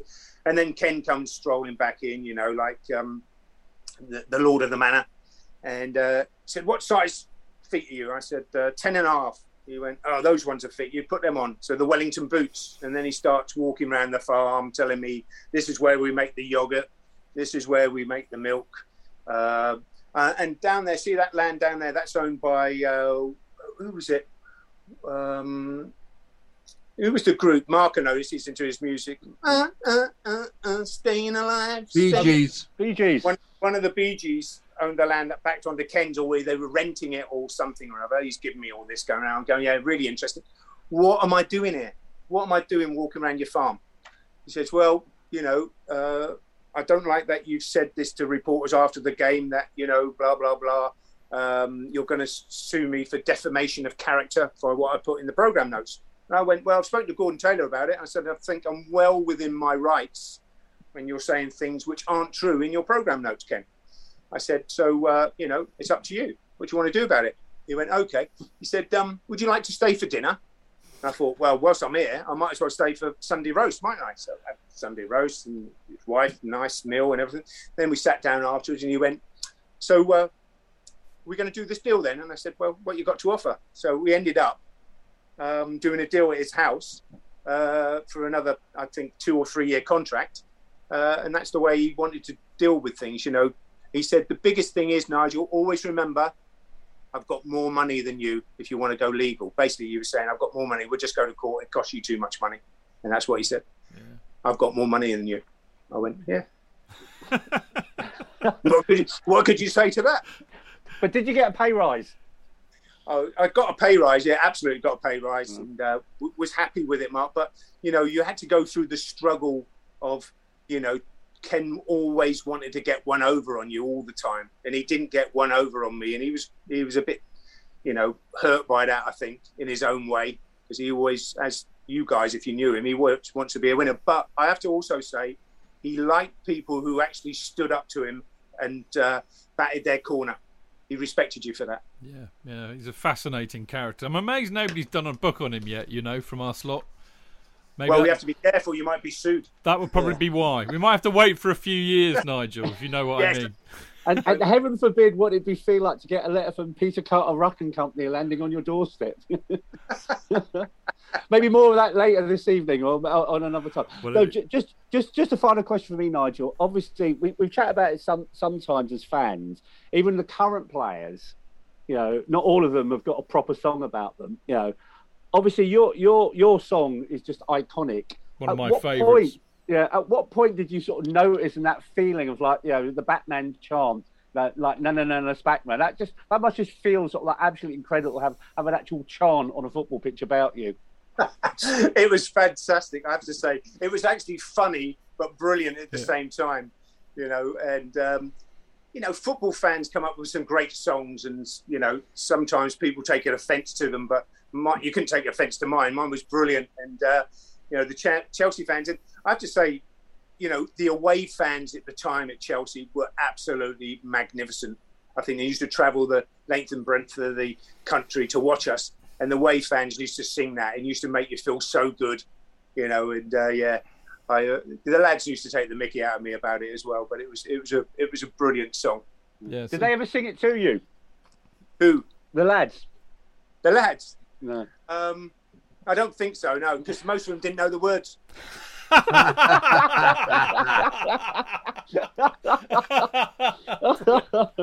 I was going to say, I think it's the only Chelsea song that doesn't have a swear word in it. So there we go. That's that's something. So you know, well done. Yeah, Uh, it's one of my favourites. I've got one more for you, Nigel, because it's been a, a topic of conversation the last couple of weeks when we've been doing these these 50 years shows. But what did you think of the tangerine and graphite kit? what did I think of it? Yeah. Should have been banned. yes. We're rather liking it now, Chidge. We think No, it's got a kind of itch appeal now. We love it. Looking at it Not now. me, mate. JK, JK, this is a complete shirt for marketing reasons that they wanted fans to wear that with a pair of jeans or shorts to Yeah. a game. It's not a kit to actually play in. No, true. We played in a pre-season game at Southend in that kit, and seriously, you it sort of if you looked up and looked to your left hand side to pass the ball, you say, I can't see the player because he sort of molded into the crowd. It was a sunny day, you know, the the low stand at um, Southend, and all all people sort of wear blacky grey tops. You know, unless you're wearing a Chelsea Blues top, but they were sort. You can see the players, and if you remember, Man United that season had the same thing at Southampton with the black kit they had, and I think marketing is great, but you have to think about players who are on a field, uh, on a football field, where you look up quickly and you want to pass the ball. You can't in that grey kit. You I couldn't see remember, I remember uh, Chelsea playing in the that fluorescent yellow kit they had as a third kit, which unfortunately looked like stewards' bibs.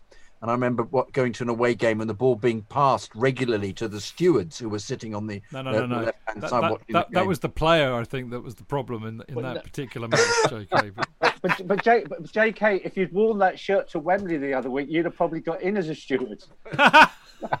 He did. He did. you wouldn't have had to jib in, JK. Yeah. You'd just walked in, you know.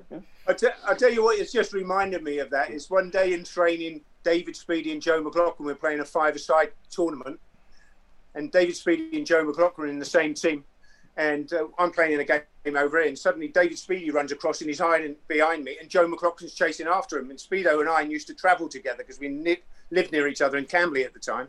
And he's going, "What's going on?" He said, "Spackers." He said, "You know, Big Joe's after me. Stop him from hitting me and all that." I, so in the end, it all calms down. I said, "What did you say to him?" He said. Um, that he kicked the ball over there, Spackers. And I went, what? He said, well, I might as well do as I do on a, a Saturday. I might as well go and sit in the effing stand because that's where your passes go. so he was finding the stewards as well. Oh, brilliant!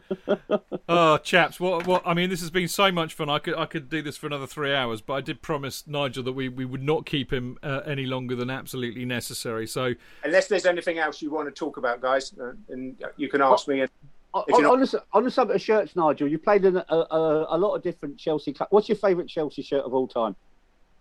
I have to say, I like the Le Coq Sportif little little uh, hoot uh, little one, and I, I, everybody talks about the blue one, the yellow one, but there was a white one as well. Yeah. Which the, oh, I think all all three of those kits were brilliant, and I remember the yellow one, Friday Night Live at Man City wearing that kit. I think I'm right. Yeah. Uh, yeah. We won on the Friday night. But I liked, I have to say, I think that was my favourite kit. First time around. Um, second time around, I don't think the kits were as good. I think it was Umbro, and um, I don't think they were quite as uh, quite as nice. But uh, that's the that's the kit I liked, and it was a winning kit as well. Yeah, it was my my favourite shirt, the 83-84 shirt, absolutely superb. But there you go.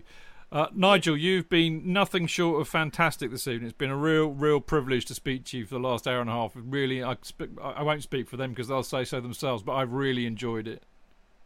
Thanks very much for having me on. Really enjoyed it. You guys uh, enjoy the next hour and a half. We will. We will. Well, the be other... longer than that, Nigel. Be Oh, longer yeah. than that. Ma- We'll When be- Mark starts going, it'll be. Well, we're at it. We'll We've still be it. at it tomorrow, won't we, Jake? He, he, he knows he knows I talk a lot. He has to put up with me every other Friday. Yeah, there we go. Well, the other thing is, it's also lovely to speak to a Chelsea legend who was, who's an, who's a fellow Hampshireman like me. You know, because you're you're down the road, aren't you, in Romsey? That's where you were born.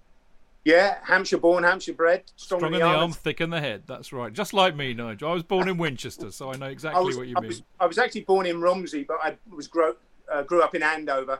Oh, right. Uh, where, where my dad, who's going to be 95, August the 20th, uh, still lives. Well, fantastic. There we go. Great, great part of the world, as we all know. But Nigel, thanks again so much. Hopefully, we'll get Cheers- to see you cheers, again as backers. well. See you soon. Right, brilliant, brilliant, Nigel. Thank you so much. Superb. Thank you. Brilliant. Thanks, mate. Cheers, mate. Bye, bye, bye.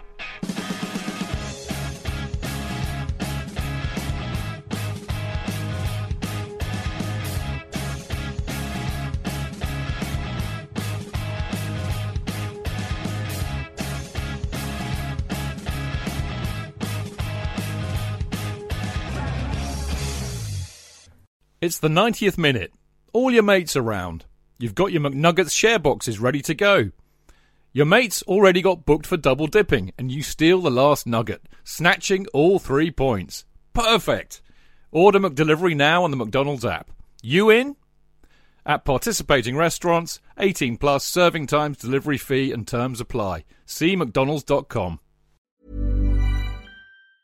And there it is. That's as good as it gets on this stage. Nissan Townstar EV strikes again. It's an unstoppable van. Unstoppable. Look, just fantastic. You can actually see the ProPilot technology in action. Effortless parallel parking. It moves with all the confidence that comes with a five-year warranty. And with a bench full of all star van experts, there's real strength in depth here. That's all-star quality. Search Nissan Townstar EV and visit your local All Star Van Centre to see for yourself.